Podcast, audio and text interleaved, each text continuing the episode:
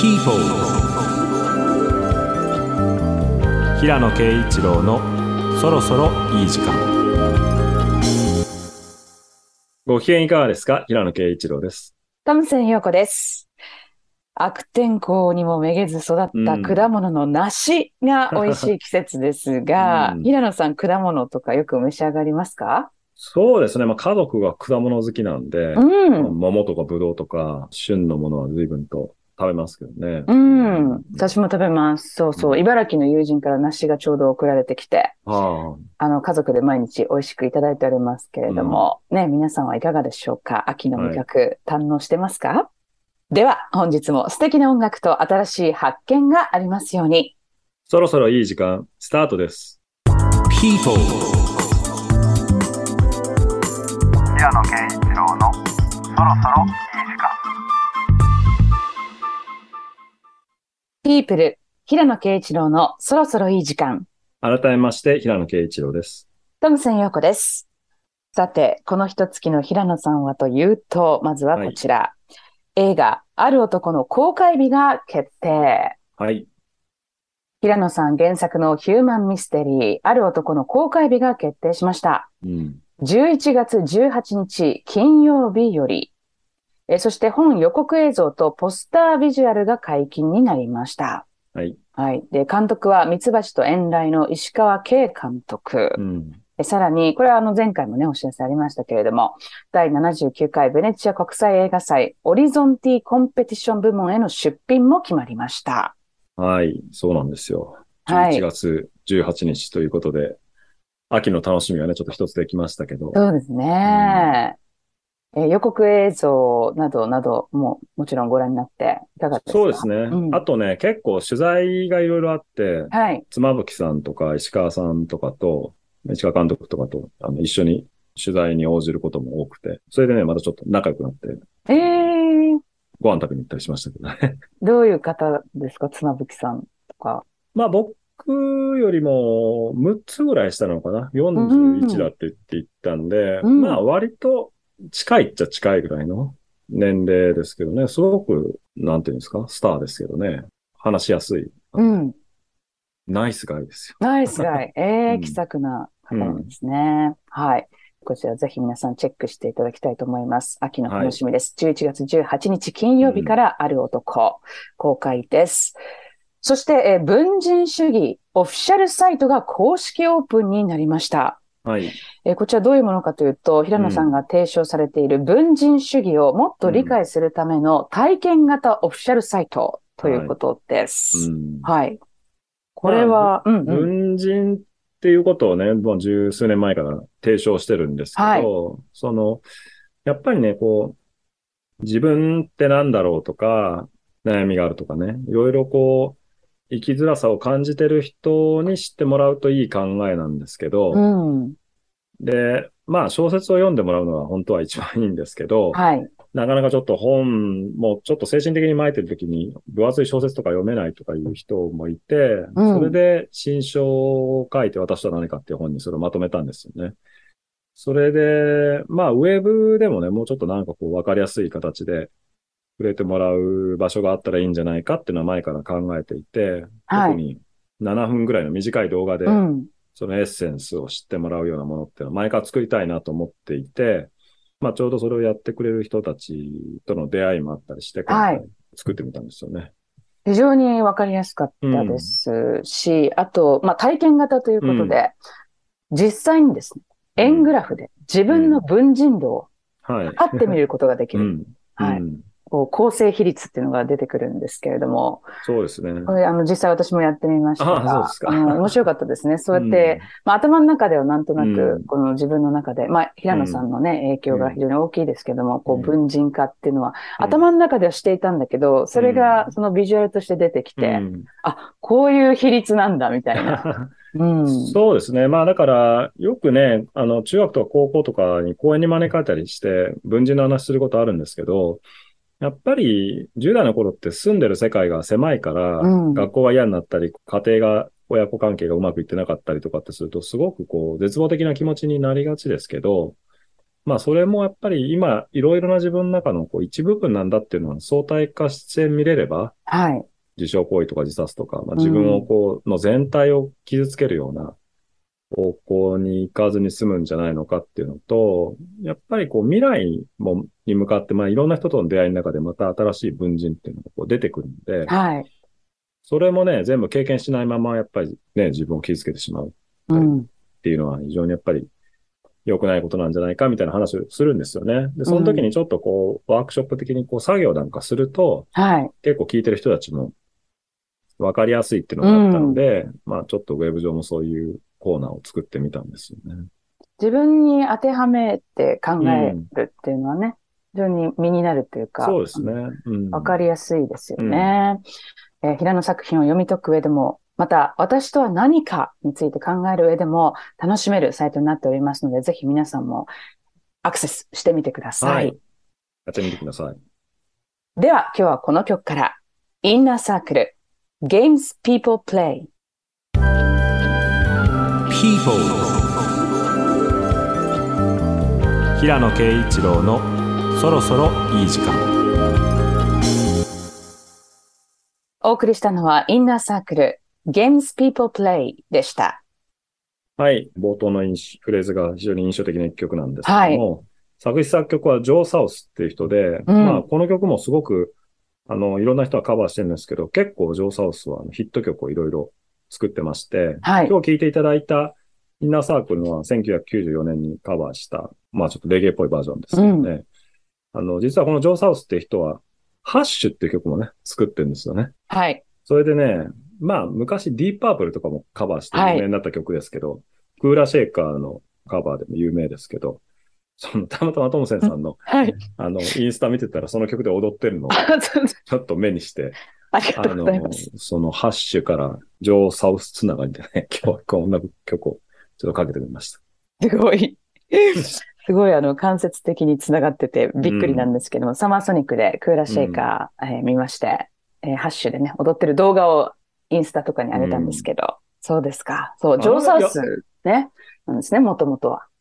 クーラーシェイカーとかあたりから、イギリスのロックとか好きになったんですあか、そうです。クーラーシェイカーだって、まあ、あのいわゆるそのブリッドポップブームみたいなところにうん私ももう漏れなく乗っかってってね、オアシスブラ、うん。クーラーシェイカーってね、感じで、私のルーツのバンドなんですけど、うんうん、そうなんですよね。そう。だから、順番で言うと、ジョー・サウス、ディープ・パープル、クーラーシェイカーって感じですね。このハッシュで言うと。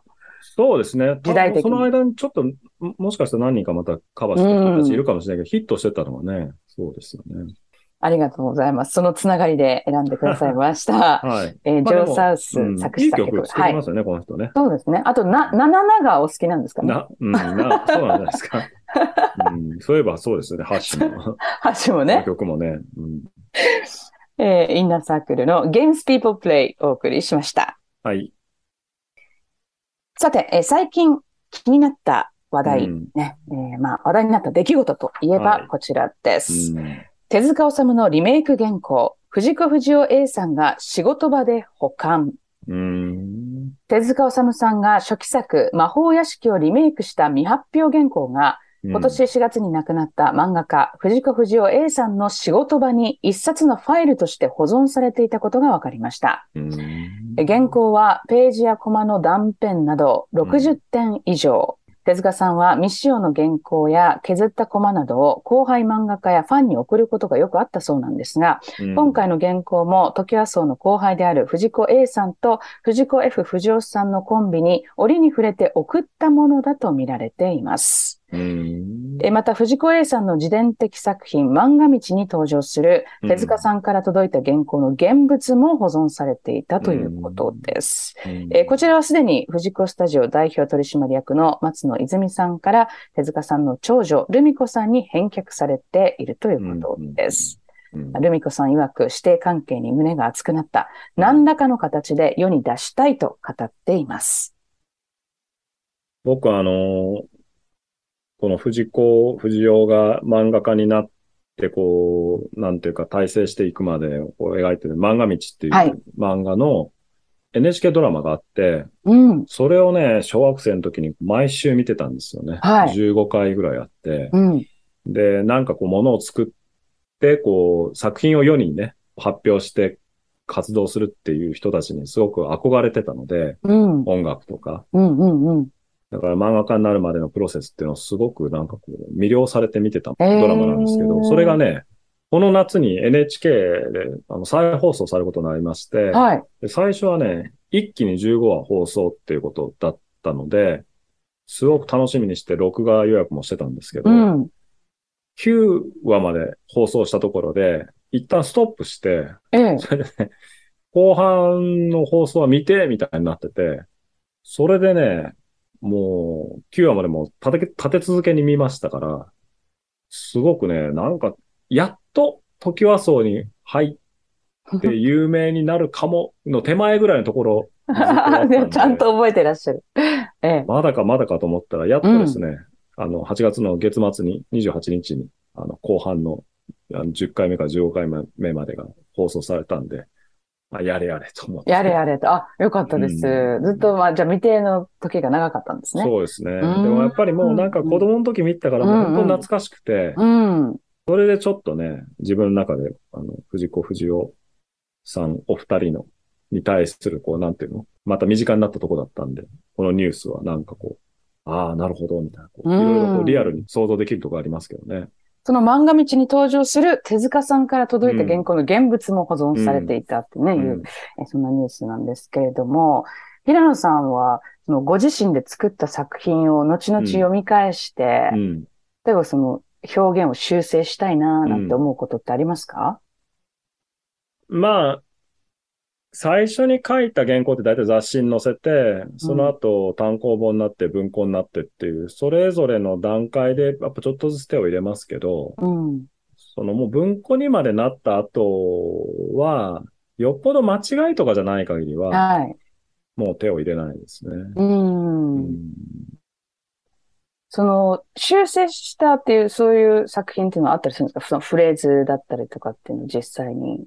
あの、誤字、誤字脱字は別として。間違い以外はほとんどあなないいんですけど、うん。ドーンのね、英訳の話がちょっとあって、はい。それがね、やっぱり日本人向けに書いてるから、ちょっと向こうの人からすると説明がこう、多すぎるっていうか、うん。あの、そこまで言わなくてもわかることみたいなことがいろいろあったりして、ちょっとこう、翻訳者レベルでエディットしていいかっていう話があって、はい。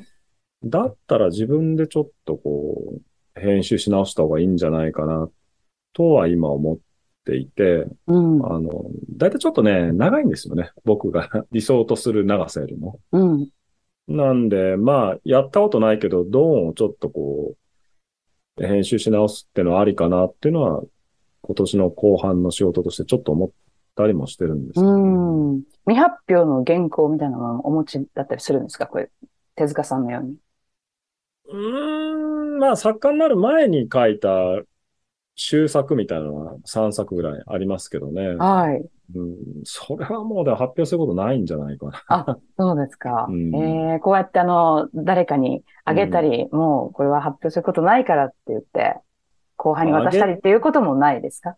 たりっていうのはないんですけどね、一回ね、サイン会の時にね、こうサインして、紙でこう押さえなきゃいけない、インクがこうつかないように、その押さえる紙があるんですけど、それをね、原稿のゲラをその紙に使ったらいいんじゃないかと思って、あんまりゲラっていうのはなんかこう下刷りの段階のもんなんですよね。ええ印刷所が出してくるんで、はいはいそのそのゲラっていうのでチェックして、なんていうか完成した原稿を作って、まあ印刷するんですけうんど、はい。その下刷りみたいなゲラっていうのはあんまり一般の人見ることないでしょ？はい。で、それをね、切って、うん。その本のサインした後のインクがつかないようにあー押さえる紙に利用して、いい。一回ね、やったことあるんですよ。あ、あるんですいいと思かうでしょいい。いいと思うんですけどね。あの、なんかみんな意味がわからなかったみたいで。うん。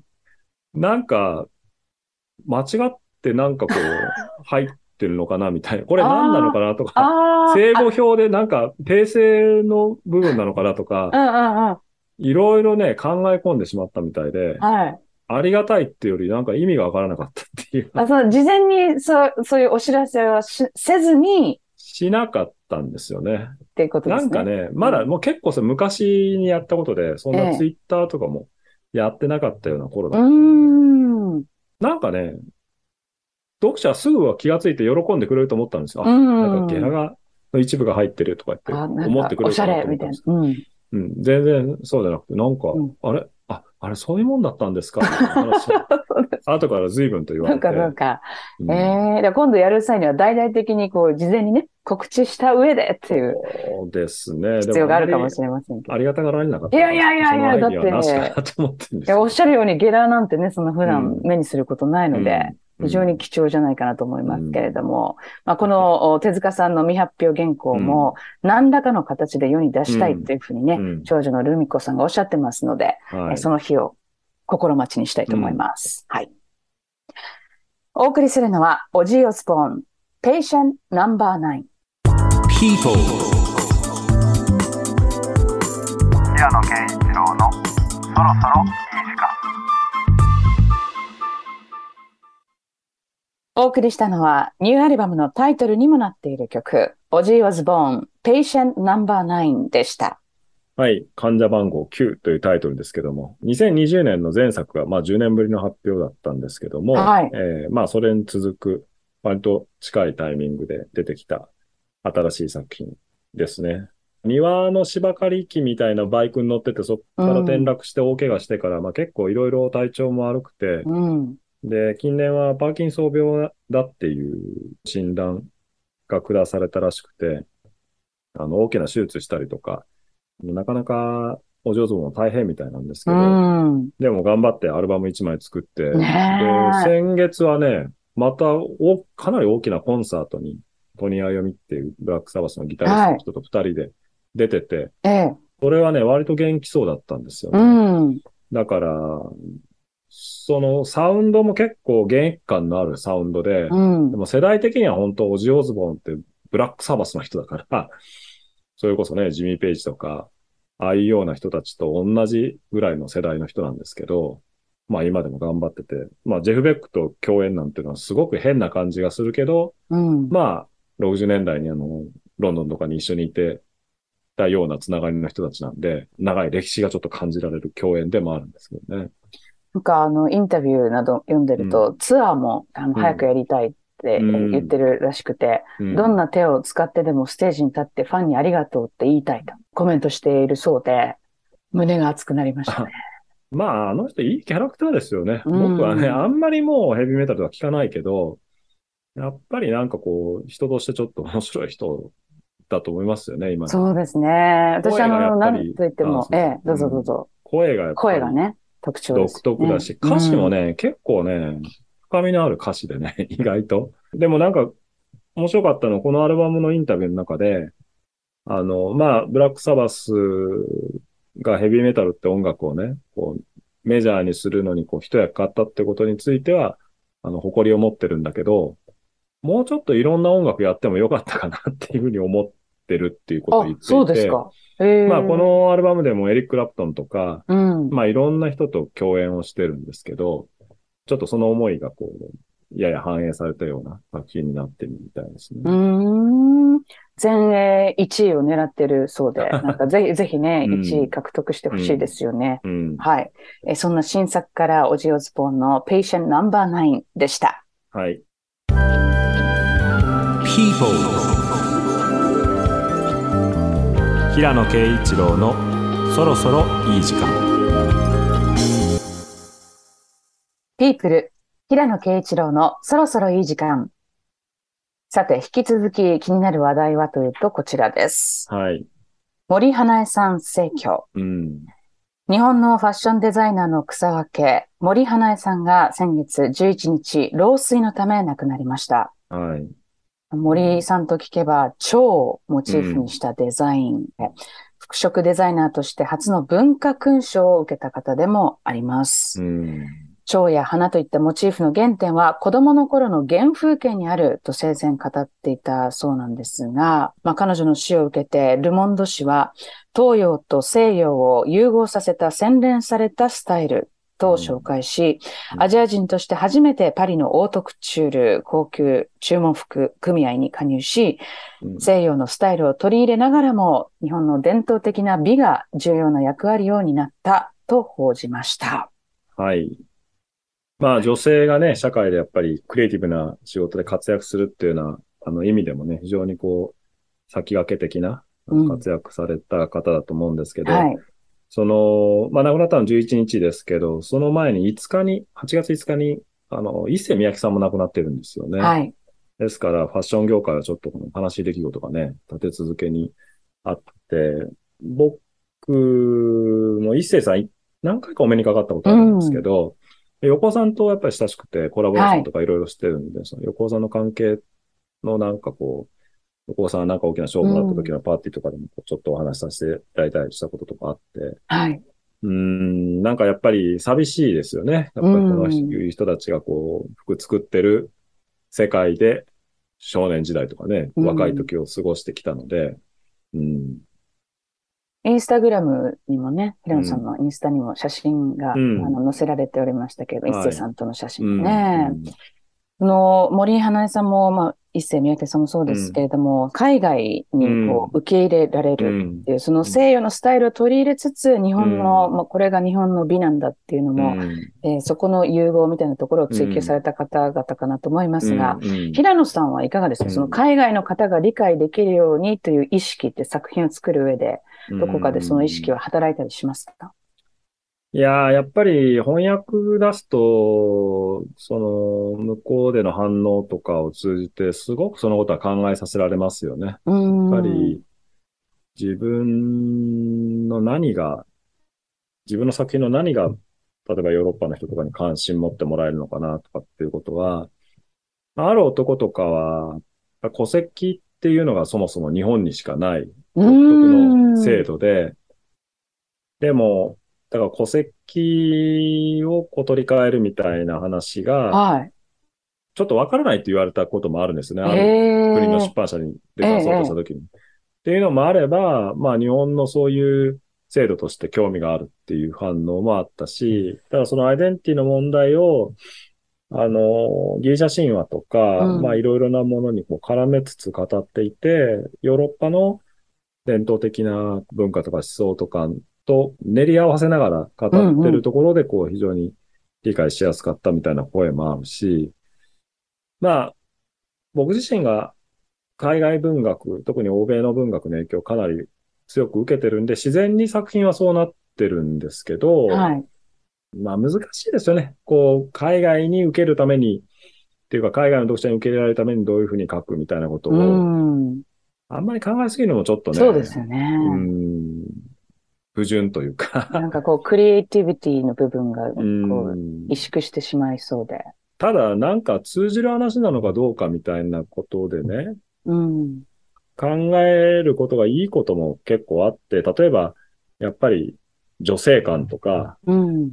その、いうのは、日本の中の感覚とやっぱり、こう今、ジェンダーギャップがもっとこう小さくなっていってるような国での感覚とかっていうのはやっぱりかなり違いますし、うん。日本だとよくあるような話でも、向こうの人から見るとすごく差別的な会話とかに見えるとかいうようなこともね、結構あると思うんで、やっぱチラチラちょっとこう意識するところもあるし、うん、あと、やっぱりどんなにやっても僕が書いてる以上は結構やっぱり日本人が書いてるっていうところはね、まあ出てくると思うんで、はい。まあその辺はなんか難しいですね。すっきりしない中でこういろいろ試行錯誤しながらっていうのは、うん。これはもう一星さんも森花江さんも、皆さんね、経験されたことだと思うんですけど。そうですよね。んまあ、あの、海外にね、広く受け入れられたファッション界の大御所お二人でございますけれども、はい。改めて心よりご冥福をお祈りいたします。はい。曲は、スクリーミングロードサッチ and the Savages She's Fall in Love with the Monster Man People 平野啓一郎のそろそろいい時間曲は、スクリーミングロードサッチ and the Savages She's Fall in Love with the Monster Man でした。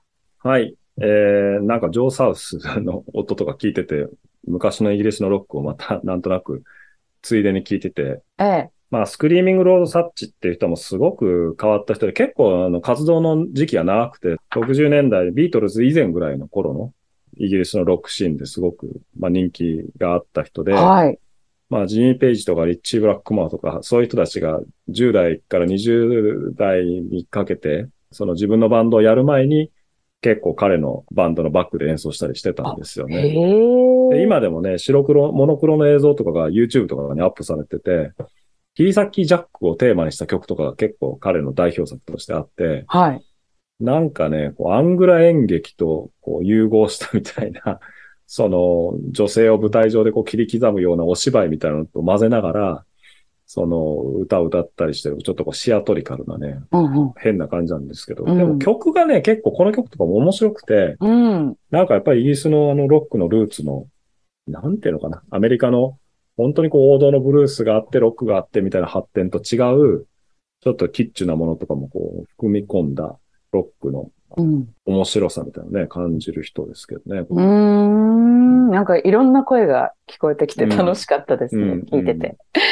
そうなんだうん。スクリーミングロードサッチ and the Savages、えー She's fallen in love with the monster man お送りいたしました。はい。さて、えーここでメッセージご紹介です。はい。FM 福島でお聞きのラジオネーム、山本山さんから男性の方です。はい。おはようございまおすは。ようございます。今年の夏は感染に気をつけて仙台への一泊小旅行。うん。お土産はメーカー、長谷倉焼きでした。支える蔵と書いて、長谷倉焼きと読みます。食べたことあります？うん。お二人はここに行ったらこれを買うみたいな定番のお土産はありますか？私は仙台土産は決まってこれです。うん。というメッセージです。桜焼きは食べた記憶がないですけど、仙台に行くとなんか、お土産屋さんに牛タンとかたくさん売ってますよね。あ、そうですね。牛タンのスナックとかもあったりしますよね。うんうんううんん。どんなメーカーなんでしょうか？長谷倉焼き。私もちょっと全然イメージもつかない感じですけれちょっとね、ども。調べて、食べてみたいですけど。ねえ、平野さんどうですか？定番の僕はね、やっぱり、お土産っていうか、実家が福岡というか北九州なんで、はい。やっぱり帰った時にからし明太とか、うんうんうん。それはちょっと、あの、買って帰りますよね。自分の家に。東京でやっぱなかなか美味しいものが簡単に手に入らないんで、はい。本当にね、東京のスーパーで売ってるからし明太がね、なんていうのかな。まあ美味しくない。地元で食べるのと比べて。ああね、な本場んかね、いつも思うんですけどね、地元、その、まあ、空港とかね、うんにたくさん売ってて、そのめん、からし明太が大体こう、真空パックみたいなのに入ってるんですよね。はい。で、それはこう、結構ウェットっていうか、うんうん。そのソースみたいなのこうとこう絡まった状態で売ってあるんですよね。うんうん。だけど、スーパーとかに売ってあるのってね、なんか下に吸水マットみたいなの敷いて、ああ、そうですね。結構ね、カラカラになってるんですよね。うん。うんで、それがね、なんか、ままずダメなんじゃないあ、まず大きな違いですね。あれどうしてそういう風に売ってるのか、なんか理由があってそうしてるんだと思うんですけど、うん。ちょっとね。えだから、えやっぱり九州に帰った時は必ずからし明太とか、まあなんかちょっとその辺のものを買いますね。定番ですけどね。特におすすめのメーカーとかってあるんですか？それがね、必ずこの話をするとみんなに言われるんですけどね、それが特にないんですよあ、。特にない ですか？いつもね、いろいろな種類があるのをね、適当に買っててね、その都度美味しいなとか思って食べてるんですけどね、はい。何が美味しいかっていうのをいつも覚えてないんですよね。そっか、もう、あの、博多、博多っていうか、その、ね、うん福岡で買ったものだったら何でもうん OK、みたいまあ大体美味しいですよ。な。うん。空あ港に入ってるポポイントはちゃんと。とこう絡まってるかっていうところですね。ソース、ソースと。まあ大体でもそれはそうなってるんですよね。色とか着色料なしとかね、いろいろちょっとこう風味付けとか、あの種類いくつかありますけどね。うん。じゃあ皆さんぜひ、博多の明太、ね、はい明太子。そして、仙台は長谷倉焼き。はい。チェックしてみてください。は番組へのメッセージお待ちしています。ウェブもしくは Android、iPhone のアプリストアで OD と検索。その OD 内にある番組 People のメッセージフォームからお送りください。では、今回のトミーズチョイス参りましょう。はい。え今回は夏の熱気が少し落ち着いて秋の気配を感じたという時に思い浮かぶ一曲といえばというテーマでセレクトいたしました。うん。今日はですね、あの冒頭で矢野さんが私のね、サマーソニックでのあのクーラーシェイカーのハッシュで踊ってる動画を、はいご覧くださったというところで、えそこにちょっとまた関連づけての選曲なんですが、うん。 Kula Shaker のパフォーマンスがあってですね、一番最後の曲がゴヴィンダという曲だったんですね。うん。で、えっ、と、その曲をやる前に、ボーカルのクリスピアン・ミルズが、うん。ちょっと紹介したい beautiful singer がいるということで、うん、呼び込んだアーティストがいるんですけど、それが今からお送りする、えーうん日本の女性シンガーソングライターのミレイという、あはい、シンガーで、あ、はい。彼女がクーラーシェイカーの一つ前のステージをやってたんです。うん。まあ、そういう関連もあってですね、あのミレイがステージに呼び込まれて、うん。あのゴヴィンダっていう曲でコラボレーションをうん。したんですよ。うん。うん。で、ミレイはご存知ですか？平野さんミレイは名前ぐらいは知ってます。あ、名前ぐらいはご存知ですか、すごいハスキーボイスでうん独特の歌声とか歌い方をするんですね。で、このゴヴィンダっていう、ちょっとこう、インドテイストな曲なんですけど、このゴヴィンダとミレイの歌声が思いのほかマッチして、うん。素晴らしいコラボレーションうん。でしたうん。はい。という思い出からですね、まあそんなミレイの代表曲うん。を持ってきたので、えっとこう落ち着いてね、秋の気配を、えー感じる時にもいいんじゃないかなということで、えー聞いてみたいと思います。はい。ミレイ、Inside You。People 平野啓一郎のそろそろいい時間今回のトミーズチョイスはミレイピックアップいたしましたが、平野さんいかがでしたでしょうか？いや、いい声ですね、すごくね。うん。んそうなんですよね。で、なんかクーラーシェイカーもすごく好きだったみたいで、うんあのミレイ自身も、まあ、世代はね、だいぶ違うと思うんですけれども、あの、もう夢のような出来事で、自分がそのクーラーシェイカーと一緒にステージに立ってるってことが信じられなくて、ほとんど何も覚えてないみたいなことを、後でね、コメントしていたそうなんですけれども、うん、本当に、まあこういう、まあサマソニでね、コラボレーションとかいろんなステージであったんですけども、うん。あもうあの夏フェスの素晴らしいところですよね。うん、本当に、あの、いいものを見させていただきました。トムネさんってフェスに行ってはい。関心のないバンドの時はどうしてるんです関心のないバンドもね、あの、見るようにしてます。かあ、そうなんですか。はい。で、そこで新しい発見があったりもするので、うんもう明らかにっていう時以外は見るようにしてあ、ます。そうですか。はい。えーミレイの Inside You お送りいたしました。People 平野啓一郎のそろそろ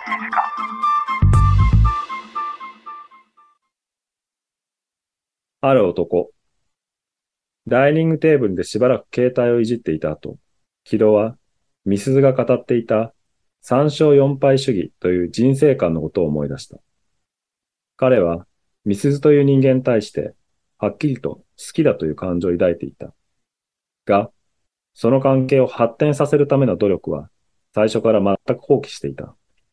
それは、あらゆる意味で非現実的であり、まともに考えてみることさえしなかったが、それでもミスズは、自分がもし彼女をパートナーにしていたなら、といった想像をかき立てずにはいない女性だった。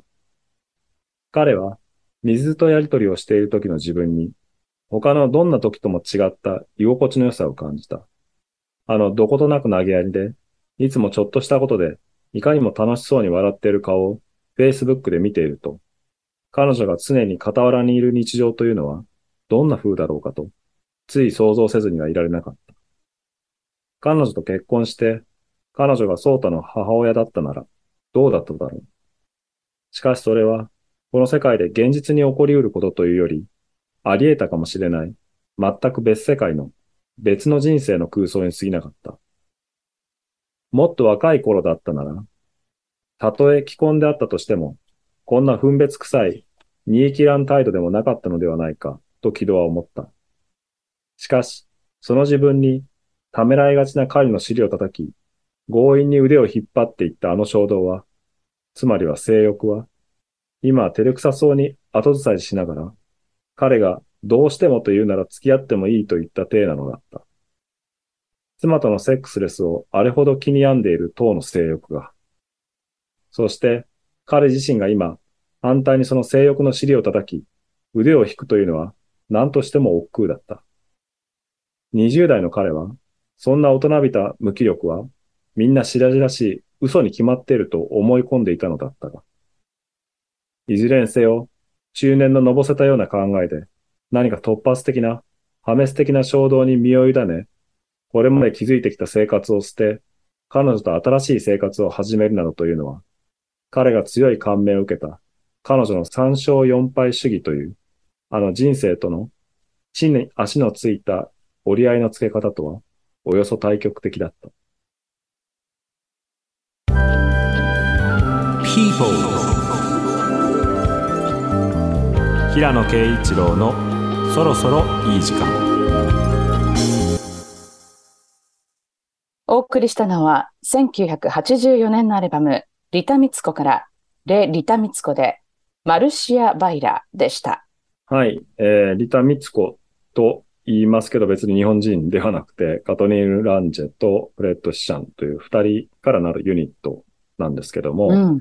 まあ、ブルースとかロックとかラテンとかシャンソンとかですね、ミックスした、まあ、不思議な世界の音楽で、プロデューサーは、えー実験的なドイツのクラウトロックを多く手掛けたホニー・プランクという人で、この曲はフランスのチャートで当時2位にもなってるんですね。まあ、へあーの、で、リタ・ミツコの代表曲というと、まあ、これっていう感じで、歌詞はね、このマルシアっていう、あの、女性がどんな女性だったかっていう思い出を語りながらね、まあ、癌で死んじゃってるんですよね。うん。で、その、なんていうか、だからそういう意味では追悼の歌みたいな歌になってるんですけど、まあ、一聴するとね、ちょっとそういう感じでもないんですけど、うん。あの、歌詞を読みながら聞くとなんか不思議な気分になるような歌なんですけどね。あの楽しい、まあ、リズムだったり、うんメロディーに悲しい歌詞を乗せるみたいなうん手法って結構、なんかスペイン系でも多くあったりするのかなって、個人的に感じてたりするんですけど。で、なんか PV とかも結構ふざけた感じでね、あんまりそういうしんみりした感じでもないんですけど、歌詞自体は結構ね、それだけ読むと割と悲しい歌詞なんですよ、ね。ああ、そうですか。うん余計切なさが煽られるみたいなね、うん。効果もあったりしますよね。で、リタ・ミツコ、マルシア・バイラでした。はい。そしてお聞きいただいた朗読は、ある男からです。はい。映画ももう実公開されるということで、ちょっと久しぶりにある男を読んでみましたけどね。主人公の気取っている弁護士が、ミスズっていう女性と知り合って、まあこの人は X っていう彼が正体を探ろうとしてる男性と昔付き合ってたっていう女性で、まあ話をしてるうちになんとなくやっぱりいいなと思うようになるんだけど、若い時みたいにこう、じゃあ彼女にちょっとこう、なんていうのかな、アプローチしようみたいなうん。気にもなれず、みたいなあたりの話をちょっと今日は読んでみました。うん。スナックで確か働いてはいいた方ですよね。はいみすずさん。はい。まあ、スナックっていうか、まあ、バーみたいなとこあ、バーですか。うんバーですか。私の中で勝手に スナックの絵になってたんで、スナックって言っちゃった。そっかそっか。あのね、映画はね、ちょっとスナックっぽい感じの雰囲気の店になってましたけどね。あ、そうですか原作、。原作よりもね、うん。あミスズが働いてる場面が、あの、お店がね。平野さんの中ではバーだったんです。まあ、バー、バーで働いてるっていうのと、スナックで働いてるっていうのは、ちょっと僕の中ではだいぶ違う、だいぶ違いますね。だいぶ違いますね。ね。あ、うんそうですね。流れてる音楽がちょっと違うっていう。あ、そうですよね。うん。てっきりもう、あの、スナックで、もうね、な、なんだったら全部、こう、見取り図っていうか、あありますよ。自分の頭の中で。ミスズが働いてたスナックみたいな。バー、奥バーににソファーがあってみたいな。バーに変えといてください。バーに変えときます。変換しとかなきゃ。うんはい。。まあ、そんなミスズにちょっとこう惹かれていくはいみたいなね、うん。シーンでございましたけども、3勝4敗主義という言葉もとても印象に残っておりますが、えーある男、ぜひ皆さんお手に取って読んでみてください。はい。People 平野啓一郎のそろそろお送りしたのはアルバム、モーニングダンスからスパイロジャイラ、スターバーストでした。はい。今日はちょっとね、夏メロ風の昔っぽい曲多いんですけども、はいサックス奏者のジェイ・ベッケンスタインという人がね、中心になって結成したスパイロジャイラのアルバムの中からですね。まあ、セカンドアルバムなんですけども、うん。ジャズ、まあ、スムーズジャズっていうのかな？フュージョンの典型的な演奏っていうんですかね。古き良きフュージョンテイストなんですけども、このアルバムはマイケル・ブレッカーも参加して、当時大ヒットしてアメリカンジャズチャートでも2位になって、ポップチャートでも27位まで上り詰めたっていうアルバムで、うん、まあ非常に爽やかですけど、まあこういうテイストの曲がもうその後すごく、魚のタケノコのように出てきましたよね。だからやっぱり一時代のサウンドかなっていう気がしますけど、結構ね、その、日本ではどうかな、そんなに知られてないかもしれないですけど、あの、アメリカではすごく人気のあった、あの、フュージョン系のグループで、ただね、スパイロジャイラっていうのはね、青緑っていう意 意味らしいんですよね。青みどろ。うん。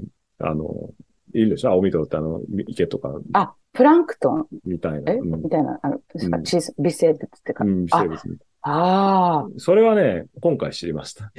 知らなかったんですけど、なんか、変わった名前だなと思ったんですけどね。あ、青みどろっていう意味なうんですね。ん、スパイロジャイラ。まあ、そこから取ってっはい。ていう。はあ。今日は、あの、いつになく、いつになくというか、いつも以上に、非常に、なんていうんですかね、勉強になってます。は古いなんかすごい。うん ディレクターありがとうございます。はいえー79年のアルバムなんですね。モーニングダンスからスパイロジャイラ、スターバストでした。はい。People 平野啓一郎のそろそろいい時間ピープル、平野啓一郎のそろそろいい時間、いかがでしたか？はい。公開から3ヶ月余りで未だ熱い人気のトップガンマーベリック、はい。追いトップガンするリピーターが 多いそうで、うん日本での興行収入は110億円を突破。すごいですね。新型コロナ流行後の実写映画として初の快挙だということですよ。うんすごいですね。平野さうんんご覧になりましたよね。み見て結構やっぱはいりその後、最初のトップガンも見て、うん。ついでにしばらく、なんかトム・クルーズの映画いろいろ見ましたけどね。うんえーやっぱりそれだけ、これは納得ですか？これだけ、やっぱりリピーターが増えてる。まあ、やっぱり、その、もうドキドキを体験するためだけみたいな映画がね、あの、ゼログラビティとかもいろいろこの数年作られてきて、そういう意味で言うともうちょっと究極じゃないかなと思いましたね。ドキドキなんですね。もう、だ結局もうゲームやってるみたいなもんでしょう、話がその、ここからここまでを何秒以内でいけるかどうかみたいな。繰り返し繰り返しアタックしてみたいなのを見てる方もこう緊張感持って見てて、ああ、みたいなその緊張と弛緩みたいなのがずっと続いていくみたいなのが、まあ、映画としてっていうよりもそういうこうもう体感主義みたいな、うんうん。僕はかっこいいとは何かとかでも書いてるんですけど、はい。まあかなりそれに特化した映画で、でもその意味では僕はマッドマックスなんとかとかね、うんよりもはるかにやっぱりちょっとこう興奮しましたね。うーん。スリリング。スリリングだし、まあ、うんやっぱり子供の時に元のやつ見てますからね。うんなんかその、やっぱりノスタルジーが結構あっああ。あとそこの胸圧感みたいなのがあて。るんでしょうねうん。がありますよね。でも、ちょっと映画いろいろ疑問に思うところがありました。ああ、そうですか。うん私は見た方がいいですか、平野さん。まだ見てないんですか？あえ？それは、あみまあ見た方がいいあれはやあの、っぱり映画館で。映映画館でで見た方がいいんじゃないですか？やっぱりああいうあ、そうですか。うん、小さい画面で見てもちょっともう一え絶対、もう絶対見てって平野さんに言われたら行きます。まあそこまでちょっと押し付けられないですけど、ね、まあでもいいんじゃないですか、見ても。あ、見てもいいんじゃないですか？見てもいいと思いますけどね。か、ね。いや、いや、あの、いずれ見るんでしょうけど、え、えその映画館まで行くべきかどうかみたいなところでずっと迷って。あの、行ってもいいと思いますよ。行ってもいいですか？行かないともう許さないとか、そんなことは別に言いませんけど。あ、そうだ。そ、そこまでは行ってないですか？うん、まあどんないい映画でもね、ちょっと人にそこまではなかなか。そうですか。そうですか。わはいかりました。ちょっと次回までにどうにはいか。ちょっと見てみてください。はい、見てみます。はい。えー番組へのメッセージ待ってます。ウェブもしくは Android、iPhone のアプリストアで OD と検索。その OD 内にある番組 People のメッセージフォームからお送りください。また、ウェブサイト、ノート、音声配信プラットフォーム、Spotify、Apple Podcast、Google Podcast、平野さんの YouTube 公式チャンネルでも過去の放送の一部を聞くことができます。えーぜひチェックを。来週のこの時間は、広金健一さんが担当する People 編集長お時間ですをお送りします。平野啓一郎のそろそろいい時間。お相手は、平野啓一郎。そして、トンセン陽子でした。そそれでは、People 平野啓一郎のそろそろいい